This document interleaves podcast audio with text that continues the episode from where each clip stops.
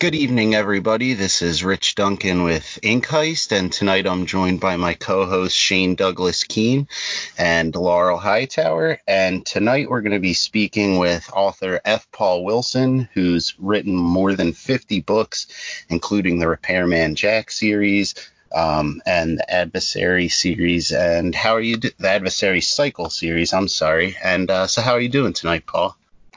I'm doing great. Um, it's Friday night, and uh, tomorrow's the fourth, and I'm looking forward to some burgers tomorrow. yeah, same here. Um, we kind of uh, we kind of kick things off. You know, I know that you have had quite the prolific career, but for somebody who maybe is a newbie to the genre, um, we usually just have our guests kind of give like a short introduction of themselves and a little bit about you know their history as a writer. Well, um, I started writing seven um, science fiction in the 70s. I really wanted to write horror fiction, but there was no market for it. I mean, unless you were Blatty or um, Ira Levin. Uh, so my second love was science fiction, so I wrote science fiction for mostly for analog. Um, then Stephen King opened up the the horror market, so I jumped right into that with The Keep. That was my first horror novel. And um, I'm a contrarian by nature. So, you know, everyone was doing small town horror. The Shining, um, Salem's Lot, Carrie, that, you know, variations on that type of stuff. And I said, well, I'm going to go widescreen. And so I did the keep, and uh, I think it was a hit basically because there was nothing else like it on the market, and um, no one was taking that big a view of horror, and so uh, actually we sold it to movies before we sold it to the the publishers, but um, so basically all through the all through the 80s I wrote horror I did one science fiction. Uh, that was uh, Town World. I try to do one science fiction a decade uh, because, you know, that's another one of my loves is science fiction. And then in the 90s, um, horror died. It had that big implosion. And I said, well, you know, let me try a medical thriller. And so I wrote The Select, and my agent took it to the Frankfurt Book Fair, and there was a feeding frenzy on it. And that was my first seven figure advance, and um, which is very nice. Um, and so I wrote some medical thrillers until I, you know, I had a multi-book medical thriller contract, and I just got tired of them really fast.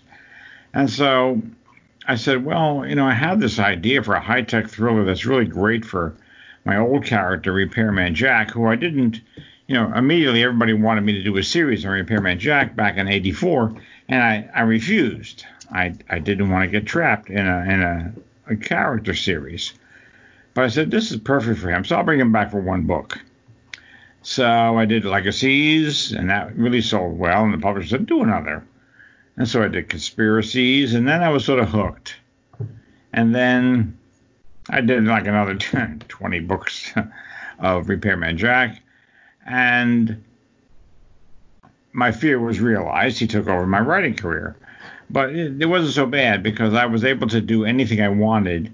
As long as Repairman Jack was the hero, I could do a medical thriller, I could do a science fiction thing, I could do a haunted house novel. I could do a conspiracy book. It was really the answer to my prayers. And um, it was the answer to the marketing department's prayers because I kept switching genres on them, and now they had me in one genre. Repairman Jack. He made his own own genre.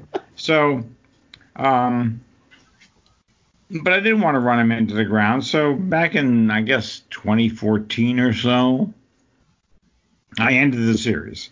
I've done one more book since then, but I may not do another. It's um, so now I'm doing this and that and the other thing. This kind of thriller, a little science fiction, a little horror, you know. But that's me. I've always jumped genres. I'm I'm still jumping genres. I, I love the idea of that of Repairman Jack being the genre. That I've never. I yeah. mean, I've I've definitely you know read about writers feeling trapped by a certain series, uh, Ian Rankin, you know, for one, and but just that's that's I've never heard of anyone doing that either. Just jumping genres, just using the character. That's that's a fantastic tactic. And it just worked out. I didn't plan it. But you know, the thing is, I could do any kind of thriller I wanted. I mean, I'm a thriller writer. I write science fiction thrillers. I write horror thrillers. And you know, to me, a thriller is a multi-viewpoint suspense, somewhat mystery story, um, and where the reader knows more than the any of the characters. He doesn't know everything, but he knows more than any of the characters, and so. Um, I could do any kind of, you know, like the haunted air. It's a haunted house story. It's a ghost story, but you know, it's Repairman Jack. So, so the marketing department could re- market it as the next Repairman Jack book, and basically, I was just writing what I wanted with Repairman Jack as a hero. So it just worked out for everybody. Um, you know, I had a great time, and you know, the marketing department really the marketing department runs the publisher. Let's face it. Absolutely. Uh, marketing and sales, they decide the title. You know, you can come up with a title and say, "Oh no, we can't sell that." You know, I mean, my uh, the the Void Protocol, which I think was my last thriller. Uh, no, before that was before the last Christmas. But the Void Protocol, my title was Nadani, which is an Eastern European term for the talented. And the sales department said, no, we can't sell that. And once they say that, then editorial says, you got to change it. And if you don't change it, we'll change it for you. Because, you know, you know by contract, um, they have the rights to, to, to, market the book the way they want. So uh, it, be, it became the Void Protocol. It is really not a title I like at all. Um, but you know, what are you gonna do? So so that's you know that that's the tail that wags the dog, and so you you, you sort of have to. I, I'm terrible with with with titles of books. I've actually put it up to my my readership on, on the website. You know, I said, you know, it turned out to be Harbingers, but I had no title, and I put up a few things about the book and uh, Lisa Krause, who, who was one of the web web uh, I, I call her web mistress, but that that's kind of a weird name. But um, she came up with uh, harbingers, and uh, some people thought it was harbingers, but um, it's harbingers, and uh, that was a great title. Oh, um, when I did the uh, early years of Repairman Jack, um, my first my my title for the first book of the early years was um, "Welcome to New York, Now Go Home," and everybody hated that title. um, so my editor came up with, "Why don't we do?" It's all about New York City, so why don't we do city? You know, we do Cold City, Dark City, Fear City, and um, okay, that's what we'll do. Which weren't bad titles; they weren't bad titles at all. But I love, you know, Welcome to New York, Now Go Home. But you know, because that was when Jack came to New York, and he did not really find that he was that welcome, so it fit. But you know, what are you gonna do? I find that title quite appealing, really. yeah, same. I might still do a, a, a, book with that title, but uh, I'll probably have to self-publish it because I've always loved uh, the way you do you've done with the adversary cycle and with Repairman Jack, where uh, not so much with the adversary cycle, but with the Repairman Jack books, you basically have, as you said, written books in a plethora of genres that just so happen to have Repairman Jack at their center. But it may, it gave you, like you say, the freedom to create all of these different stories and get it past the marketing department. Um, and I love that you've been able to put that kind of versatility into that character, and yet I have at times picked up a book, five or six books out of sequence, and it still reads to me like a perfectly readable standalone story. Well, that was um, pretty much the first 10 books can be read out of order. Um, Harbingers is full of spoilers for the first 10 books because a lot of stuff you thought didn't really matter, you find out really matter. Yep. um, so, but after that, they sort of need to be read in sequence because one builds on the other and builds on the other. Because I'm I'd already written Night World in '92, so you know I was building toward Night World because that's where everything ends. And so once you pass Harbingers, if you read them out of order, they don't always make a you know you're still got questions. I mean, I've had readers who who started with Night World and I say, How did you start with Night World? I said, Well, I read it and I loved it, but I had so many questions. I had to go back and read the series. I said, Whoa, that's great. yeah. No. I wish I had known it worked that way. that first. yeah. Yeah. Um, to, full disclosure, like I'm relatively new to your work. Uh, this one, Signalz, that was the first one I had picked up, and that's kind of the reaction I had. Like I, it read fine to me, and um, you know, it made me want to go back and read all the other ones that I had missed, and um, you know, kind of the stuff that you hint at in there, the one thing I wanted to ask you is, um, you know, I know throughout your work, because you even kind of put this like as kind of like an afterward thing, it doesn't have to do with the story, but about in Signalz, like the secret history of the world, you call it, and kind of how it ties, you know, a bulk of your work together.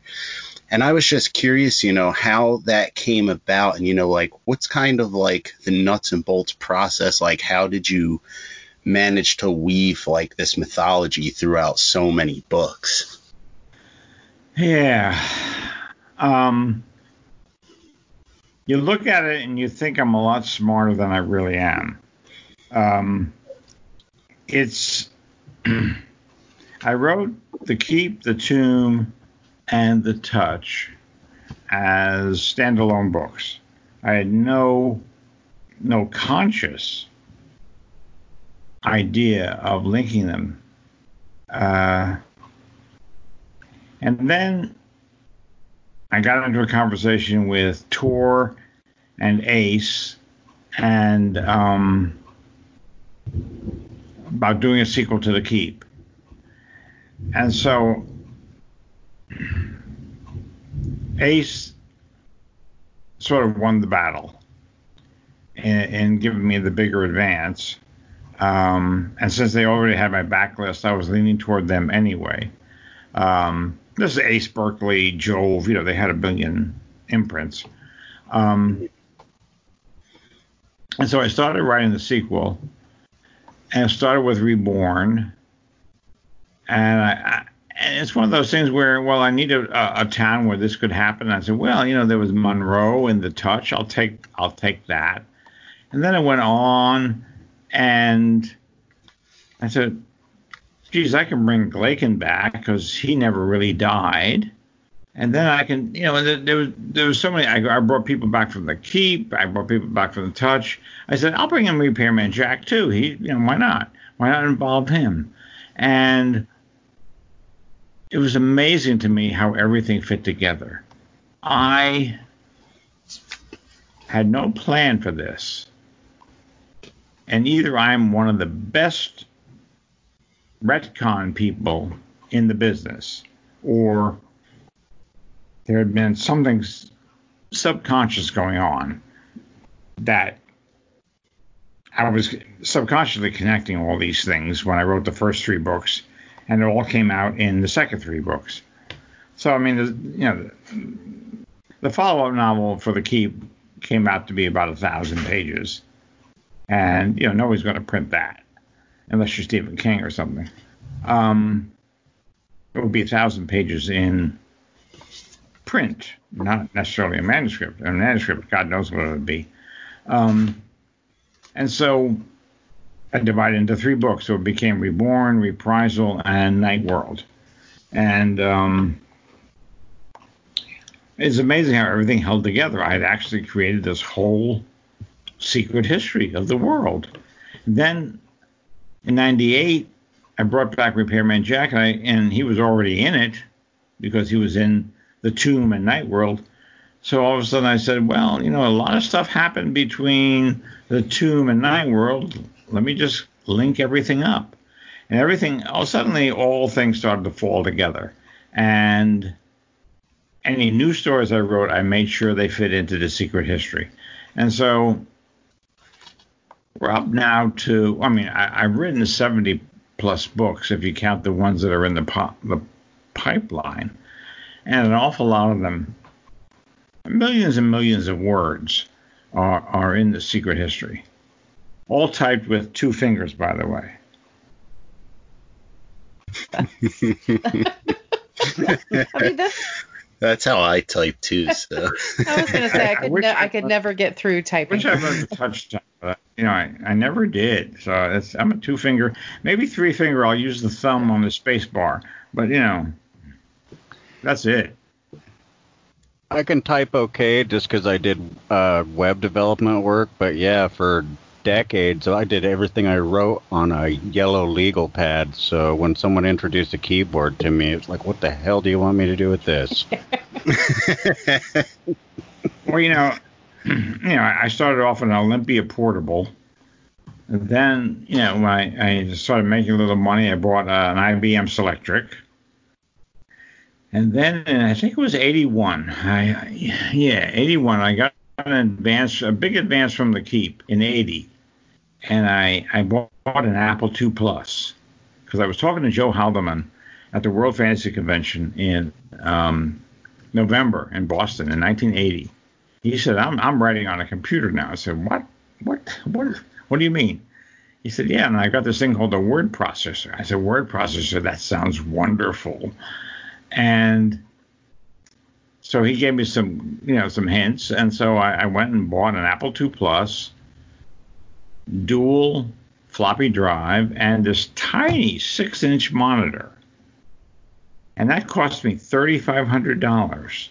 Now that's thirty-five hundred dollars in nineteen eighty-one dollars. You know, God knows what that costs nowadays. It's probably ten thousand dollars. Um, but I had Apple Writer 1, which had total wraparound. It, it didn't it didn't end the line on a word and a space and then go to the next line. It just ended the line and then went to the next one. Um, when it printed out on my Epson dot matrix, it, it printed out fine. But when you look at it on the screen, you know, it would it would divide a word in the middle of the word and not a dash or anything. It was just like um, that was the way it was. But the thing was, I could go back and take a paragraph and move it here or move it there. I could I could backspace. I mean, you know, I kept whiteout in business before that, and so once once I uh, switched to uh, digital, I think I think their stock must have died because their sales. I mean, I, that was my favorite thing, but that was 1981, and so I was, I guess, an early adopter as far as that goes. But you know, it was thanks to Joe Haldeman because I never even would have known about it if I hadn't spoken to him.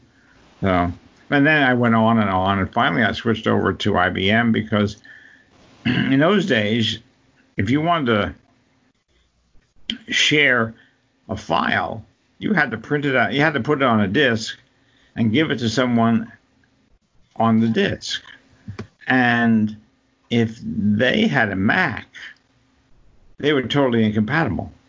Mac couldn't read IBM. IBM couldn't read Mac. and and so almost every and I had you know I had the the Apple, which was the, the Mac format, and so everybody I knew was on IBM. So I, I finally switched over to IBM, so just so we could trade disks. Um, and then you know then came 90s. There was Genie, and all the science fiction writers were on Genie, and we would uh, we could actually transfer files over the internet, which was totally amazing. Um, and we had we conversed by email. So I mean, uh, so I was really an early adopter all along, but um, so now it's you know all this stuff is, is uh, Paleolithic to everybody, but back then it was so cool. I mean, I can write a letter and hit send, and the and the guy gets it a couple of minutes later. I mean, just amazing, just amazing. Yeah, I remember those days too.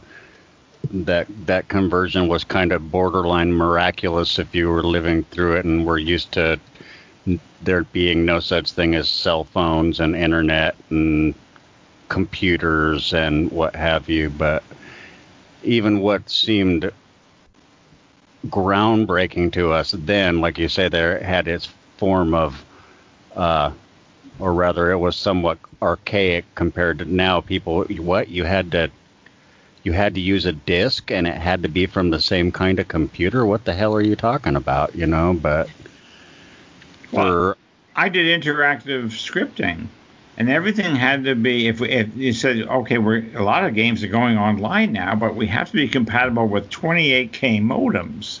Can you imagine? 28k and and the big thing was all right now we have to get pixels off the screen. So if you killed a monster you had to uh, have some excuse for it to disappear.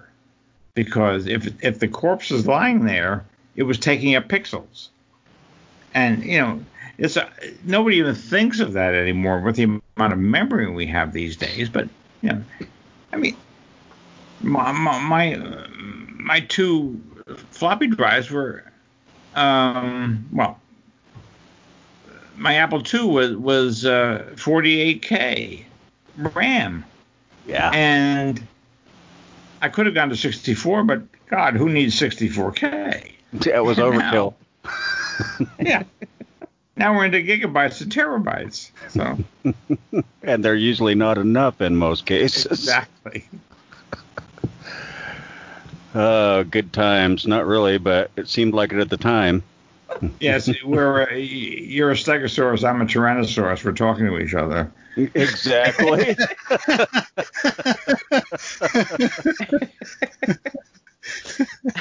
I'm a I, I'm a legal assistant, and um, when I started taking over for one of the ones who was going to retire, I discovered that she had there are word count limits on certain briefs that you write.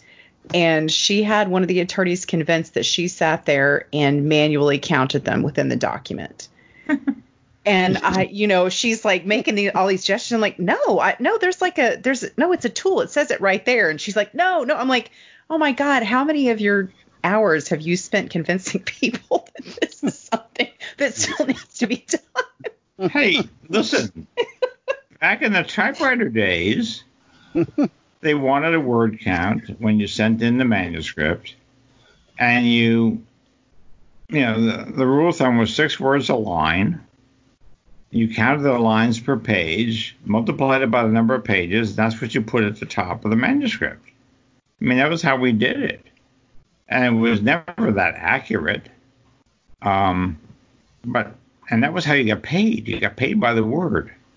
My was first sale to analog was. Hmm? Oh, I was just gonna. It I'm seems sorry? like it'd be so terrifying to mail that. You know, like you oh. just have this one copy. Well, we had something called carbon paper. Have you ever heard uh, of it? Yeah. I have, yeah. they I, I said that the... to someone. You know, I said, "Do you have any carbon paper?" And they looked at me like, "Any what?" no, you you you actually. I mean, this is before Xerox. You yeah. could run off a copy. So, Well, look, Henry Kuttner back in the 40s, he wrote The Proud Robot. And he had the the hero's name was Gallegher. Like a year later, he wrote a follow up story, and he didn't have the carbon. He thought the guy's name was Gallahue, so he called him Gallahue in the second story. And somebody pointed this out, and he said, "Well, well, his name is Gallegher Gallahue." and so if you look at the Proud Robot stories, um, I know this because I, I, did an introduction to, to one of the, the collections of, of his, his robot stories. Um, that's and then it goes through after that they're all the guy's name is Gallegher Gallahue and they called him Gallegher. Um, but you know that that this was a common thing. They didn't have a copy of, of the old magazine and, and they considered this stuff disposable. They never thought it would be collected later. And no science fiction ever got into books in the in the 30s and 40s. Never, never, ever. And, so, you know, these were disposable stories, and they never got copies of these these magazines. They just wrote the stuff and sent it off, and, and you know, got paid their their two cents a word, and and that was it. And two cents a word was the top rate, you know.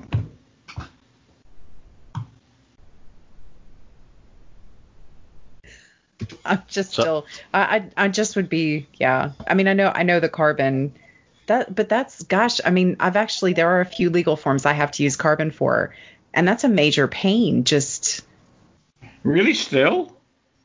Yes, it's it's crazy. It could just be because I'm in Kentucky, but there are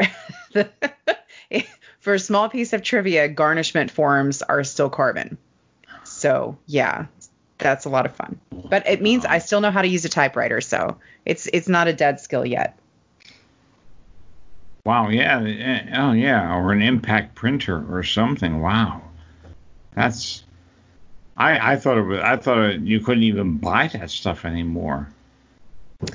The uh, the court clerks have them in stock. you can still buy it in art stores too, art supply stores. You wanted that because a lot of times, not a lot of times, but sometimes your manuscript would come back with the ring of a coffee cup on the front page, and you'd have to retype the front page. And it was always nice to have a carbon or something that you could type it off of. Um, sometimes it got lost in the mail, so it was really, really handy to have that that carbon. Now I'm just picturing being so infuriated because there's a coffee ring on the front of my manuscript. There's there's just for all kinds of uh, fun ways to get infuriated. It sounds like. Well, at least you knew it was on his desk. this well, that's a good point.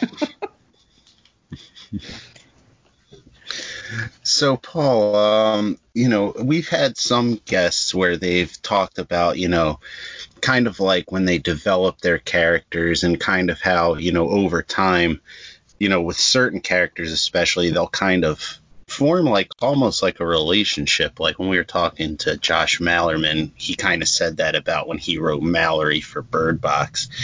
And I was kind of wondering if you had that same kind of experience when you were writing Repairman Jack. Like I know you said originally you didn't want him to become like a series, but as you've written him over the course of so many books, did you feel that kind of like connection to your character? Well, you can't help it after that many books. Um, and that was also one of the reasons I ended the series when I did, because he's an important part of my writing life.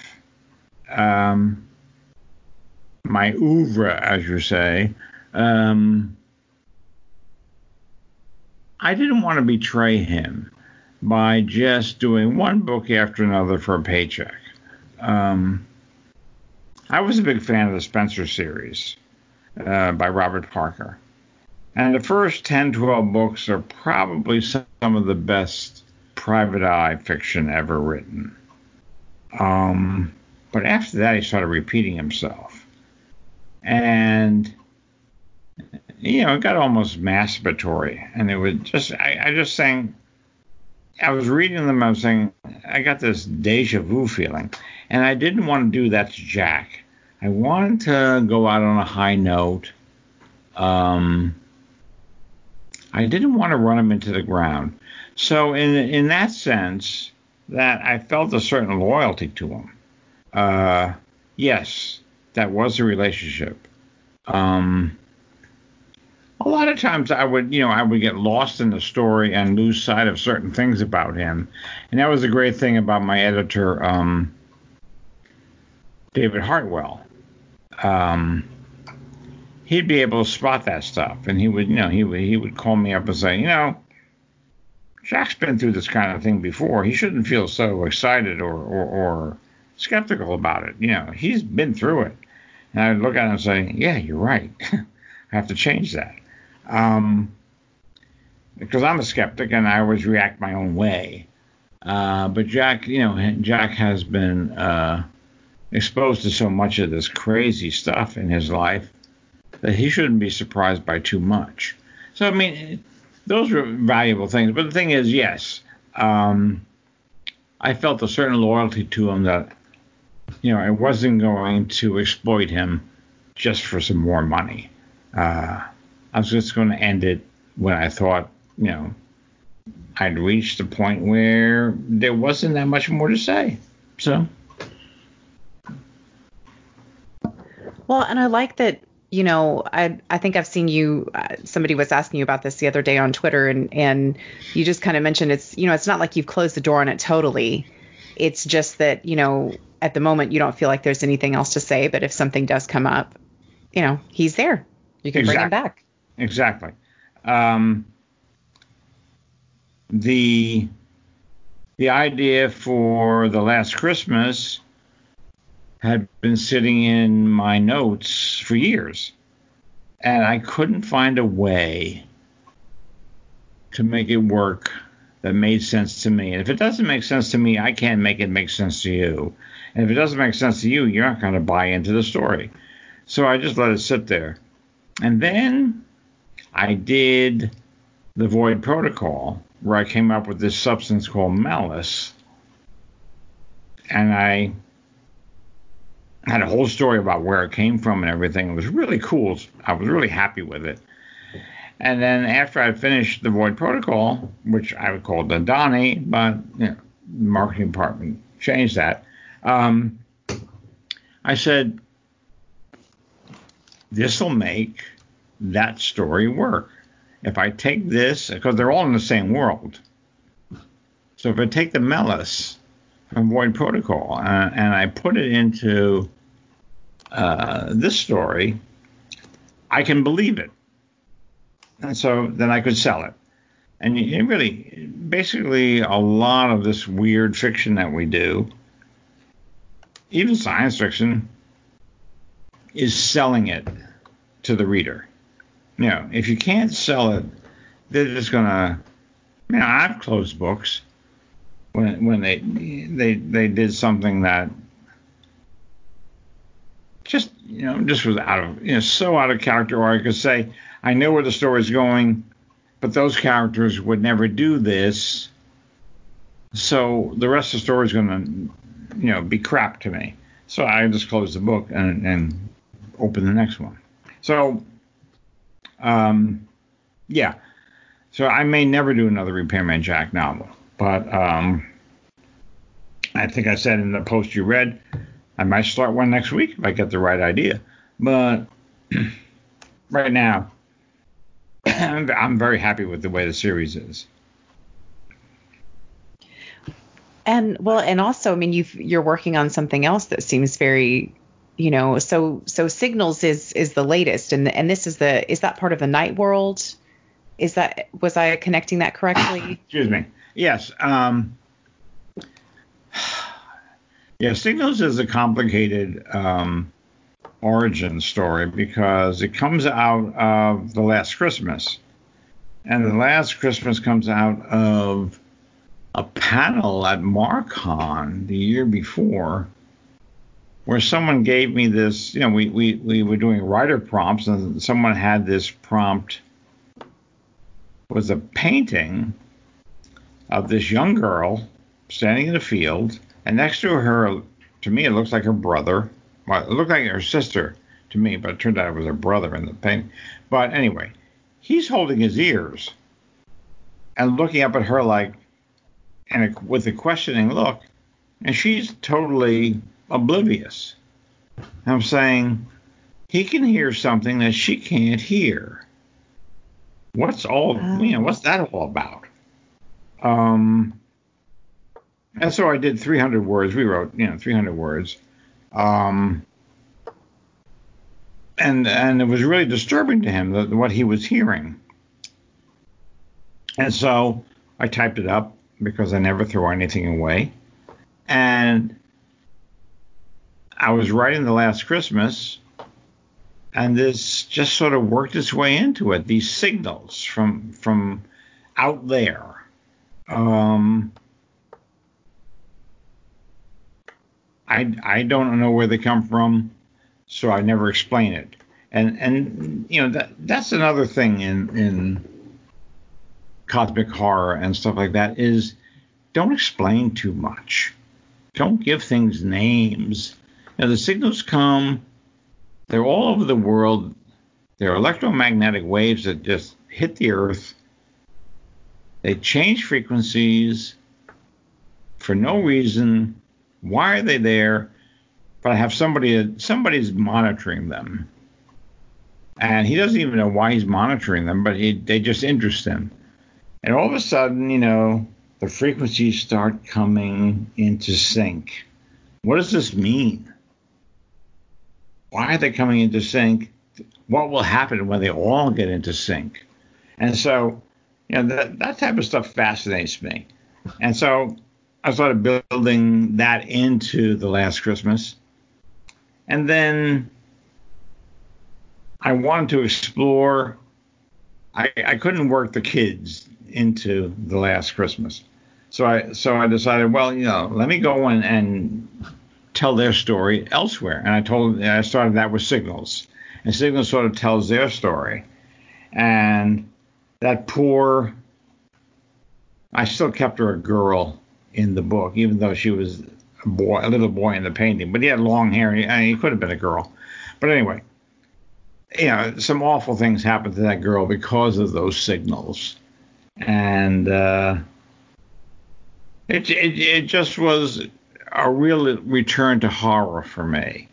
Um, true cosmic horror because you know I'm, I'm a big fan of cosmic horror and and I think the secret to cosmic horror is you don't explain it. You only give so much of an explanation, but you leave so much in mystery because whatever's doing this is not comprehensible. And we as humans can't figure it out. We shouldn't even bother trying. Um, so that that's one of my you know I, I I love the Lovecraft mythos and all that, but one of my big gripes is that all these names for the gods, um, I just don't think they would have names. I think they are so unique, so powerful, so vast that they don't need names, and they don't have names. And so any names anyone gives them should be something that the humans made up, but it's not their name. You can't call them down. You know, hello Cthulhu. That's not my name. I agree, though. I agree yeah. wholeheartedly with that assessment. I don't that... have a name. I'm too powerful to have a name.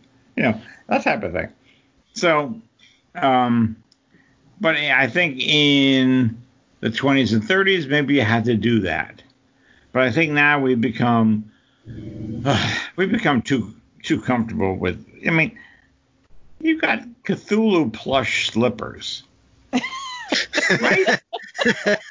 yeah. I mean, you're a little too comfortable with this, aren't you? So, um, I want to avoid that. So I just I just leave them, you know, nameless entities. Some people call this the allies, some people call this the otherness, but those are really vague terms. They're not names. They're descriptors, really. And uh, so I leave it at that. So that's my contribution to cosmic horror. The, the F. Paul Wilson way, really. Yes. Um, and and I think the right way. I know a few different Yeah. cosmic horror authors who approach it that way. That you know, that's let's naming these gods, as you say, is kind of the same as claiming to have seen the face of God as a Christian. You know what I mean? It's like no, no, not likely. you know that you, You know, know. And there's also the, the, the fact that it's a very human thing to name them. Because when you name something, you can pigeonhole it.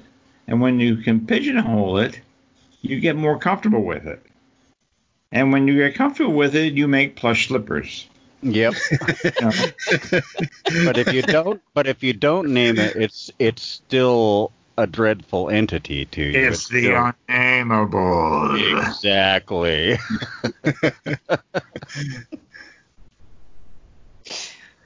I just ha- I feel like we have to work the plush slippers into the title here somewhere because so Cthulhu plush slippers. yeah, I thought that was such a I thought that was such an interesting element of it, you know, and I, I definitely don't want to give anything away on Signalz, but there there was just so much in it because um that was different from what I'm used to seeing on that. And um I, I just really loved the character of Ellie and her uh, you know, what gets gets to be a somewhat complicated relationship with her mother. I thought that was such a just an, a very human element that was in amidst all the rest of it. Yeah, um, I, I worked a lot on that. Um, her mother is has no idea what's going on, but this is her daughter, and she loves her, and you know she's trying to trying to support her. Um, but poor Ellie, you know, basically that, that besides the paint, you know, the painting with with the the kid holding his ears. The other thing was a line I had in my um, notebook was that you know, she came out of the coma, but someone else was looking out of her eyes, and that just you know sort of triggered the whole story. I don't know where a lot of the rest of it came from. Um, those little balls that you stack up on the window. Where the hell did I come up with that? I have no idea. And you know, sometimes I scare myself. Um, because who who thinks of that stuff? Um, but I'm glad I did. Uh, I really, I really like the story, and um, I was able to bring in uh, Harry Tate from the Ice trilogy. Uh, a lot of readers love her. I also love her. I love working with her. And a lot of readers also asked for whatever became of P. Frank Winslow, the pulp writer. And I said, well, here, here we go. Now I'm going to tell you what happened to P. Frank. Um, and you know, and, P. Frank is sort of, uh, you know, a, a bit tongue in cheek, uh, but I had a lot of fun writing it, and I think people will have a lot of fun reading it. And it's not really, you do not need to know the secret history to uh, make sense of the book. But I think if you know the secret history, you're gonna you're gonna get all, all sorts of um, tweaks, as it were. Um, same with Wardenclyffe. Wardenclyffe takes place in 1903, but is definitely very much a part of the the secret history, and there's all sorts of echoes, you know, throughout what you've read in Repairman Jack and the Adversary Cycle. So I, I love doing that kind of stuff because to me it's all of a piece. I see it as this big mosaic, and there's a tile here and a tile there, and I just I, I feel like I'm, I'll probably just keep on going, adding tiles here and there, you know. Yeah, because I mean it is I I it just it does work as a standalone. You know, I, I'm like Rich. This is the first one that I've read, and um, so it definitely, you know, the story carries. It stands alone. The characters stand alone. I did get a feeling that Harry was somebody who, you know, was probably brought in from another uh, portion because she just seemed like she just breezed right in there with so much behind her already. I figured uh, she had a lot more to her, but yeah, I mean, love Harry because she doesn't have a great filter. yeah. Yeah, she just sort of says what's on her mind, and um, she just does, she doesn't you know she's a no bullshit person. And I introduced her in the God Gene, and um, she was just supposed to be in the God Gene, but I loved her so much I, I brought her back for a for a scene in the um, uh, in the Void Protocol. I keep wanting to call it by the original title, uh, but in the Void Protocol, I brought her back for uh, you know a couple of scenes in that. Um, but um, she, she's my idea of you know the really independent woman who doesn't you know let anybody push her around and she's totally self-confident. She she knows she's really good at what she does. And don't mess with her. And um you know i love that type of character. And so i had to bring her back i'm you know it just it's just one of those things i wish i could could I wish I could have come up with her earlier in the series and I could have worked with her more, but you know, I came up with her late. You know. well, it sounds like she has a future though. Possibly. Yeah, yeah. I had the same reaction that Paul just had. well, yeah, I mean it, it's I it seems like it, it's open and and since she's somebody that is uh you know that you you feel strongly about and enjoy writing about um you know maybe maybe she'll appear you know well, and maybe in a, a, a something that takes place earlier. that, that could be. um, but know, she she's a pisser, I- and I, and I just I just like I just love writing about women like that. Uh, yeah, I, I really enjoyed her character as well, and um, you know, that was kind of like my favorite thing was kind of like her like her dynamic and like her as a character. Like there was a lot of stuff I dug about the story, but her character kind of is what initially kind of grabbed me and made me want to like discover more. Um, but um, another aspect of Signalz that I liked which I don't think is, you know, it kind of it kind of mentions like some historical stuff, like some, you know, real world stuff that you could kind of tie in there. I don't want to get too much into it cuz like I said, I'm new to the series, so I didn't want to spoil it, but I've always been a fan of, you know, horror books that kind of take like cool historical things and kind of you know weave them into the narrative so like kind of fact meets fiction type things and um, I know you had mentioned earlier that you were kind of interested in like the idea of the signals that you had created. And I was just wondering if that's always something you've been interested in. Is kind of like that weird, you know, paranormal, you know, parapsychology, parapsychology type stuff. um, I don't know about parapsychology, but it's it's more the you know the cosmic aspect of some radio operator somewhere, you know, in Antarctic or something, and he's just trying to get trying to get in touch with home base or something, you know, and all of a sudden he starts getting this weird signal. I mean, it was like you know what that's why I love The Vast of Night. Have you seen that? Oh yeah, I love that movie. Well, I that's just the saw it. kind, That's the kind of ambiance, you know, Mhm. I go for. Um, you know, what? Wait a minute, what's this signal? Where's this coming from? And it was heard this time, and it was heard that time in conjunction with this event and that event. Holy crap! You know, uh, correlation doesn't mean causation, but hey, wait a minute.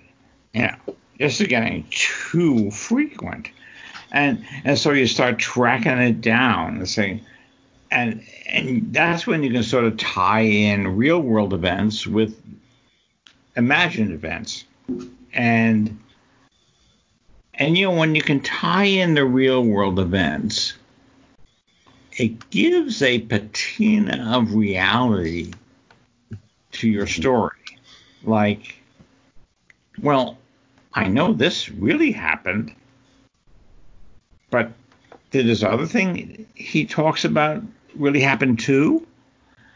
And when you get the reader questioning that, and you get, I call it the, the reader's inference engine. If you can get the reader's inference engine revved up, you got them sucked into the story. They're actually participating because they are making, they're trying to make connections, they're, they're making assumptions, and you you caught them. I mean, and that's what really what I write for. I, I, I write to sort of own you for a little while, and I can just sort of manipulate your your glands. You know, I can I can get your adrenaline flowing, and I can maybe maybe squeeze a tear out of those tear ducts. Um, that's what I want to do. I I, I, I just want to own you and get you into my story and make you participate. And when you get out of it, you say, "Holy crap, that was great." Why was it great? Because you participated, and and, and so that's that's that's the secret of the the actual history with the secret history. You meld them, and you confuse them. And when you start confusing the secret history with the real history, then all of a sudden the reader doesn't know what's real and what's not real. So he's going to go with what you're presenting. And that's, you know, that's the great experience of reading a, a fiction. I mean, that's the promise of fiction. Take you somewhere that you cannot go on your own. You can't go here, you can't go there. Matter of fact, this place doesn't exist, but I'm going to take you there. And and to me, that's why I do it. I mean, because I want someone to do that to me, and people have done that to me in the past, and so I want to do it for other people. It's, it's just it, it's something that that drives me. That's my driving force. And that kind of driving force is the kind of driving force that makes an author worth his salt, though. Um, is wanting to tell the story you want to read and actually being good at doing just that very thing. You know, you don't just you're not just throwing your words out there to make dollars off of them. You want people to read them and get something out of them. They mean something to you. I want to write something I want to read. Yeah. Yeah. and that's you know I think that's un- unfortunately for me what I want to read is what a lot of other people have wanted to read so I, I've sold a lot of books you know if what you want to read is not what other, other people want to read then you know you're sort of out of luck but good for you you did what you wanted to do Yeah, have, yeah, have fun writing. yeah Yep. Uh, so, so- let's talk. ab- Oh, sorry. Go ahead, Rich. You first. That's right. Um, so, Paul, I just wanted to uh, uh, touch on a character you had mentioned a little bit earlier, and that's uh, P. Frank.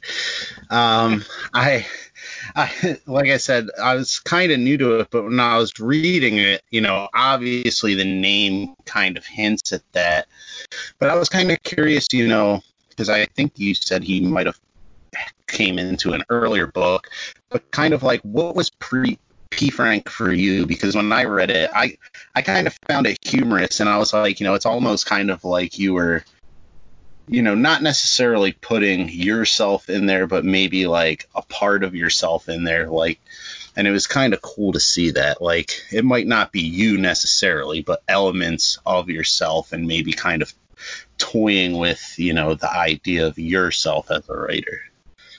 Oh, it was definitely um, poking fun at myself. And, you know, if you can't poke fun at yourself, you know, there's something wrong with you. You, you know, you, you can just take yourself too seriously. Um, P. Frank is sort of a, an, an exact, you know, because I'm F. Paul, and the F stands for Francis. So I mean, and Winslow. And come on, it's pretty obvious. yeah. Yeah, obviously, I, I'm I'm poking fun at myself, and um, you know, and yes, I am that compulsive, and I I, I do a certain number of words every day. Um,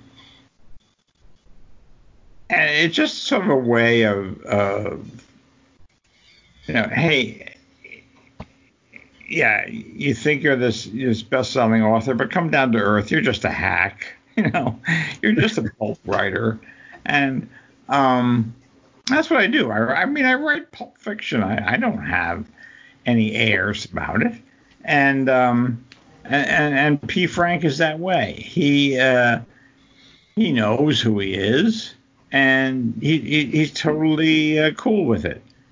Um, I don't have five pseudonyms, but I've had a few. And um, it, it, it, you know, I think it was in All the Rage. Was it All the Rage? I forget which book it was where he appeared. And it was just me poking fun at myself. And most readers got a real big kick out of it. Others thought, you know, oh, it's like an ego trip. But it really, it really wasn't. You know, yeah. I certainly, if you read the character, you know I wasn't stroking. yeah, I was kind yeah. of a jerk. and, and I know I, I have my, uh, I, you know, I have my jerky aspects, and so I just, you know, just it was just fun to do. But the thing is, a lot of readers love the guy, and they kept saying, "What happened to him? Did he survive Nightworld?" And so I said, "Well, I'm going to show you." and so I, I, put him in there. Um, and again, it's a type of you know, it's one of the themes of, of Signalz is that passages that go you find a passage you think it's going to go someplace and it goes someplace totally other and um, that was a recurrent theme in it uh, and I love those kind of things. I, I love it. I used it in. I rewrote my first novel, Healer, and it's coming out next year from Tor. It's called Duad. But in one of them, you know, the, they go into this this little building. And it's like you know 20 feet on a side, and they go in, and it's like huge, huge warehouse. It's like, you know, hundreds and hundreds of feet on a side. And they go back out and they look at the outside and they say, wait a minute, you know, this wall only goes this far and this wall only goes that far. Now we go back inside and it's this huge thing. And I, I love that kind of stuff because it just, you know, it, it plays with physics and it plays with reality and our perception of it. And you know, the characters start to say, well, I thought everything was as it seemed to be, but really nothing is as it seems to be. And you, you get your characters off balance like that, and they're a lot more fun to deal with. Um, so, you know, I'm always playing with, with, with, with stuff like that. And, and, and poor P. Frank, you know, he finds his, you know, his floor is separated from the wall you know, and he crawls down and, and wait a minute, this isn't this isn't my world. this is another world. And then he, he comes back and you know he can't get out. So it's just one of those things. You you take a character, they're very comfortable in where they are, you and then you you you pull the rug out from under them, and then they have to deal with it. So I mean, you know, to me, that's fun. It's not fun for the characters, but it's fun for me. I think it's fun for the readers. Yeah, yeah, it de- it definitely was, and uh, kind of like you said with the whole P Frank thing, like that. I didn't take it that way as like an ego trip. I thought it was like a, I thought it was a really fun thing for readers because you don't really see that too much, and I was like, that's kind of cool that you know he put a humorous, you know, he's kind of poking fun at himself because you don't see that too often. No, I don't think you do, and because you know what, I know a lot of writers so many of them take themselves so seriously. And, um, you know, come on. Yeah. Get off that, that high horse and come on down with the rest of us here. Um, I've never, I never, I, I, I, take my work seriously. I just don't take myself seriously. Um, I'm just, you know, I'm just another schmuck. And, uh, you know, I, I'd be, I'd be very happy to have a beer with you somewhere. Uh, I don't need to go to um, the you know the Four Seasons or wherever. Yeah, I'm just happy to go to Julio's and sit among the dead plants. So. So, I wanted to ask you before I forget because I will forget because I'm that way. Um, the uh, the um, and we won't keep you too much longer. I know it's getting late on that coast. I'm a West Coaster, so I've got all night. Um, but uh, the young repairman Jack, the, the teenage books. Um, I've always been curious about those. They saw when you I first heard he's doing this, he being you. I thought, eh, that could be interesting, and that could be just dreadful too. You know but it didn't turn out to be that way. It actually turned out it seemed to me to be pretty successful and i read the books. Um, what i and thought the same thing they they were very worthy books. It wasn't just a money grab on the part of paul wilson. Um, what moved you to write to that audience well is uh, Mr. Sargent, the uh, the head of Macmillan. Yeah, and he said around this memo that you know he wanted a lot more synergy among the departments and all that kind of stuff. And I was, you know, you know, I'd seen a couple of young Indiana Jones things, and I was saying could do a young repairman Jack. It'd be kind of interesting to see how he sort of developed his technique of. I mean, Jack's technique is let's you and him fight, and then I'll, you know, take what I want and, and leave, and you won't even know you've been scammed. Um, so how could I do do that with a with a 13 year old? Because I was writing, it was called YA then. Now it's called middle grade, but back then they called everything YA. Um, and so I proposed it, and Tom Doherty liked the idea, and he, he, he sent me over to their Tor Teen uh, imprint, and and you know, so I, I, I, had a contract for three books. Um, and the, the interesting thing was to me, because I was going to bring in lots of parts of the secret history. Um, because they were going to go forward in his life. He doesn't know he's being manipulated. Um, matter of fact, most of his life he thought he was autonomous, but really he's been manipulated, and, and that's the big irony of the whole series. Um,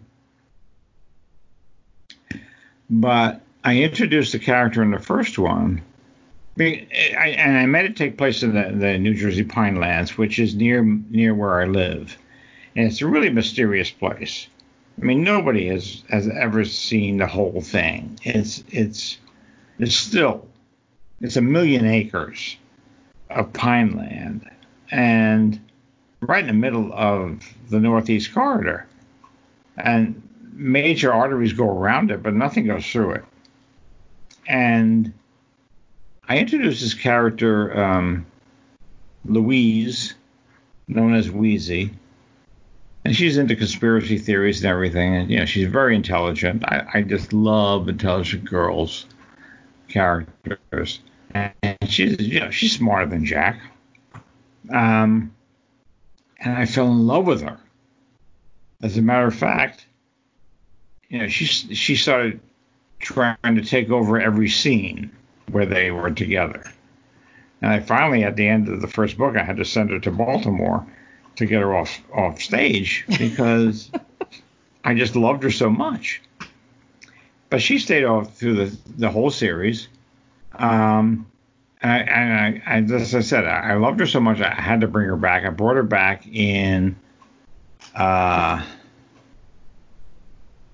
what did I bring her back in? One of the later books. Um, not Fatal Error.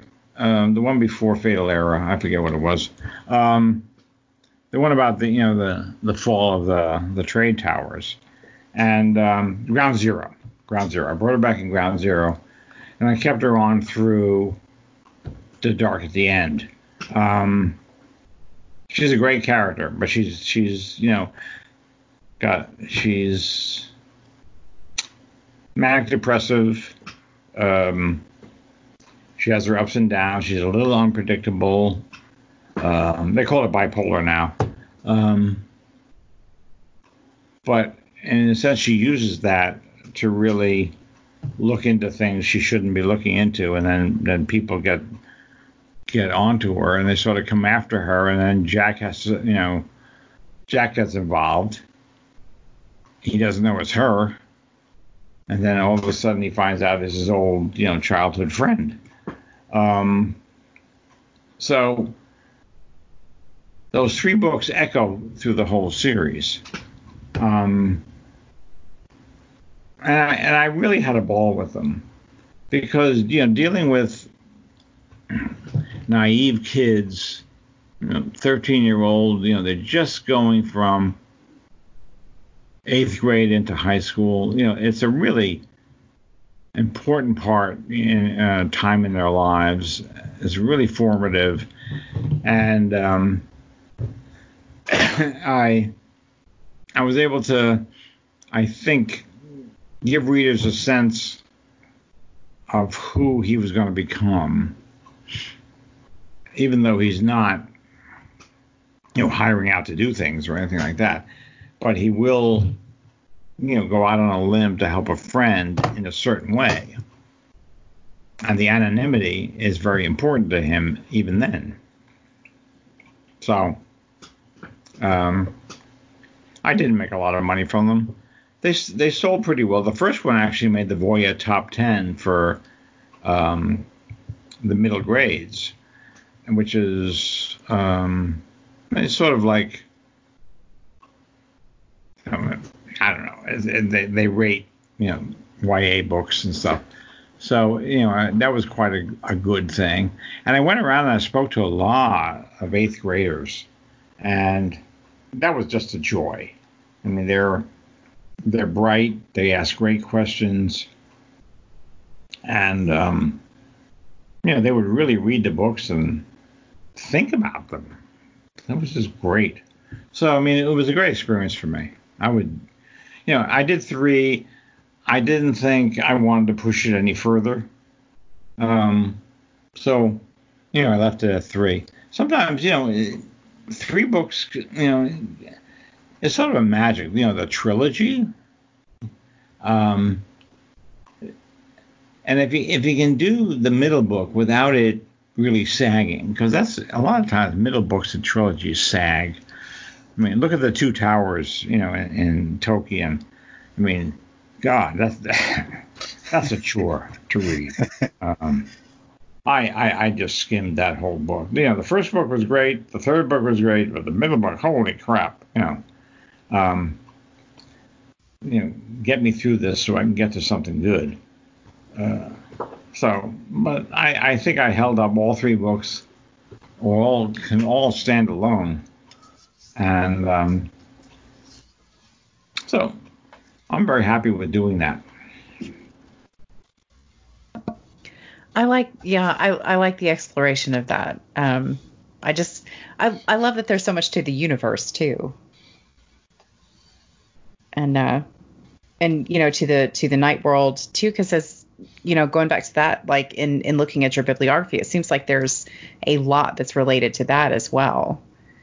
Well, everything ends at for me. Everything ends, and for the secret history, everything ends at Nightworld. I don't go beyond that. I won't go beyond that, um, because with the night, you know, with Nightworld, the secret history is no longer secret.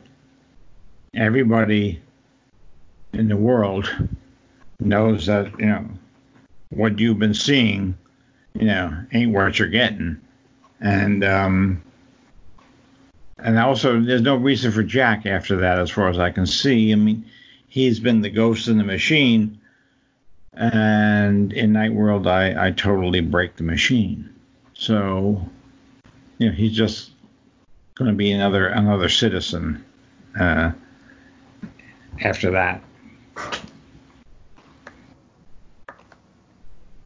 Is there so do you have do you have plans for what you're working on next? Or is that something you you don't really want to talk about or Well, I did two books. Uh, you know, uh, I took a healer and turned it into two books. I, I changed in healer is far future science fiction. A um, a guy is invaded by an alien intelligence, so now he has two consciousness in his brain. You know, one is alien, and one is his own. Wow. And uh, they're in constant conversation and conflict very often. I moved it to the present, and the human is now a millennial female and the alien is still identified as male. It was amazing what a difference that made in the dynamic of the conversations. Uh, it's so much more fun to have, you know, male and female talking to each other rather than male and male. Um, I absolutely loved it doing this. And so instead of Dalt and Pard, it's Daly and Pard. And Pard is sort of like Daly is a con woman. She's a 26 year old con woman. She was raised like that, and that's the way she thinks. You know, hmm, how can I monetize this?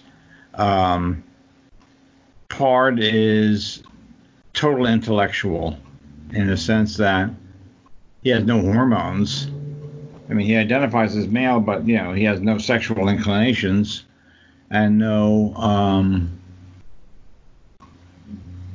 mm, no sex drives or anything like that. So um, he's basically pure intellect, and it's sort of like imagine a, a, a con woman, like one of the con women from uh, oh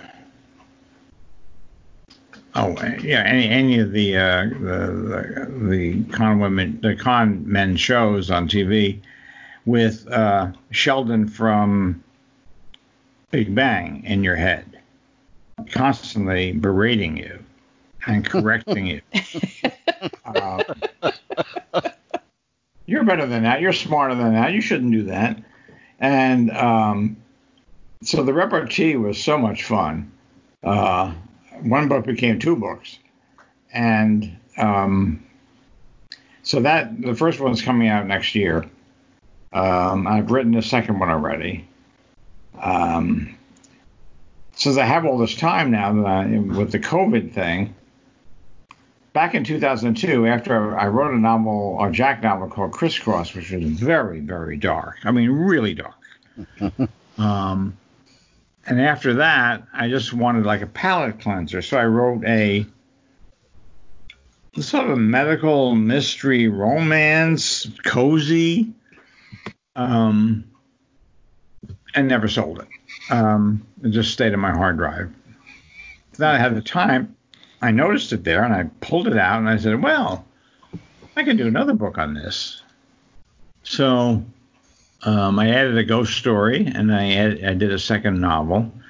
So now I have the two of them I'm going to try to sell as a pair under a different name uh, because they're so unlike anything you'd expect from me.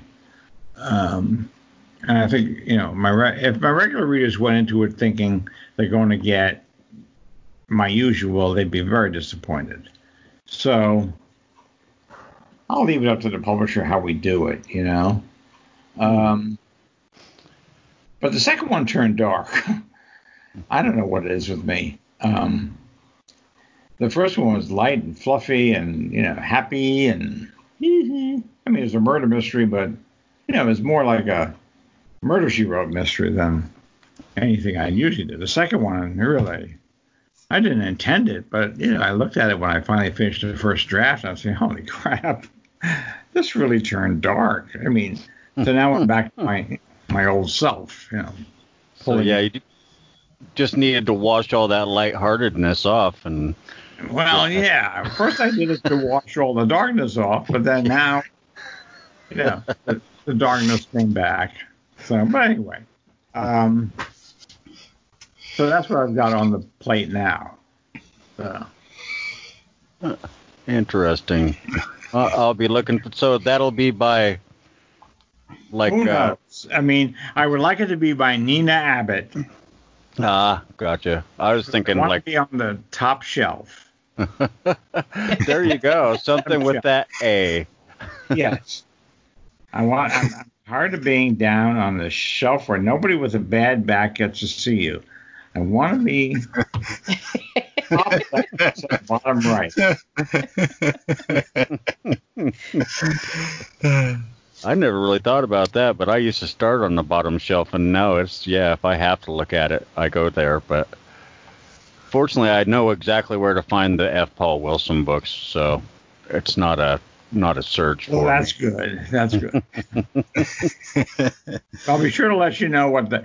Yeah, it may even do it. I I, I wrote the select as Colin Andrews, and it got published in England as the Foundation but it was F. Paul Wilson writing as Colin Andrews. Oh, they screwed you. I don't I don't know where they you know I don't know where they you know F. Paul Wilson in little letters and then writing as Colin Andrews in big letters. So maybe they put it on the A's. I don't know.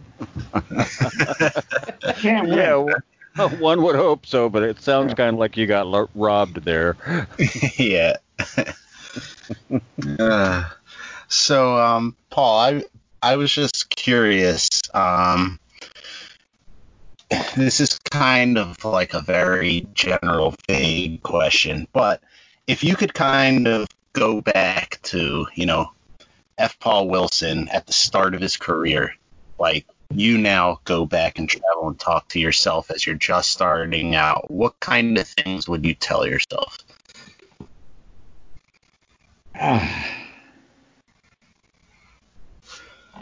I don't know. Um, things worked out pretty well. um,